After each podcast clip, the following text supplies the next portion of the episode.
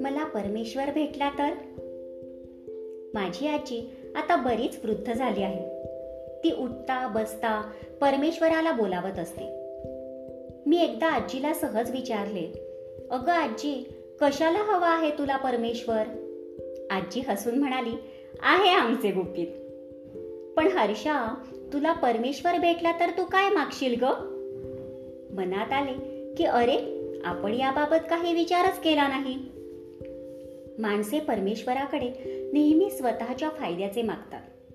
केवळ मागूनच ते थांबत नाहीत तर त्यासाठी माणसे देवाला लाच देतात. तू मला परीक्षेत उत्तम यश दिलेस तर मी तुला पाच नारळांचे तोरण बांधीन. म्हणजे नवस करणे हे परमेश्वराला कामाला लावण्यासाठी दाखवलेले प्रलोभनच नाही का? मला वाटते परमेश्वर माणसाच्या या स्वार्थी वृत्तीमुळे दुःखी झाला असावा आणि म्हणूनच तो हल्ली या जगात अवतार घेत नसावा. असा हा परमेश्वर पूर्वी आपल्या भक्तांसाठी अवतार घेत असे म्हणे जनाबाईचे जाते फिरवायला हाच देव हातभार लावत असे. सावता माळ्याबरोबर हा त्याच्या मळ्यात खपत असे. एकनाथांच्या घरी तर याने श्रीखंड्या बनून पाणी भरले अशा कथाही आम्ही ऐकतो.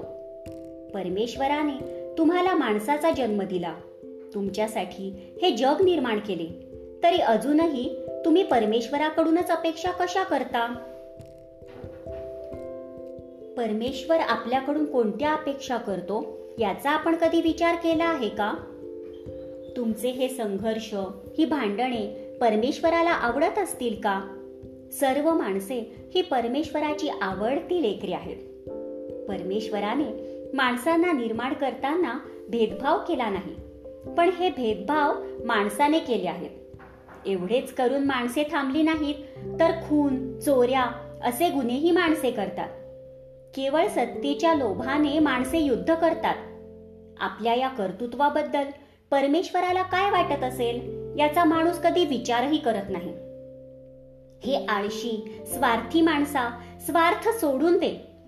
ज्ञानेश्वरांनी परमेश्वराकडे खळांची व्यंकटी सांडो हेच मागितले होते.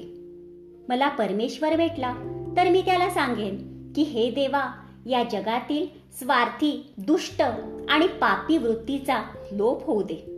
तसे झाल्यास या जगात खरोखर नंदनवन निर्माण होईल.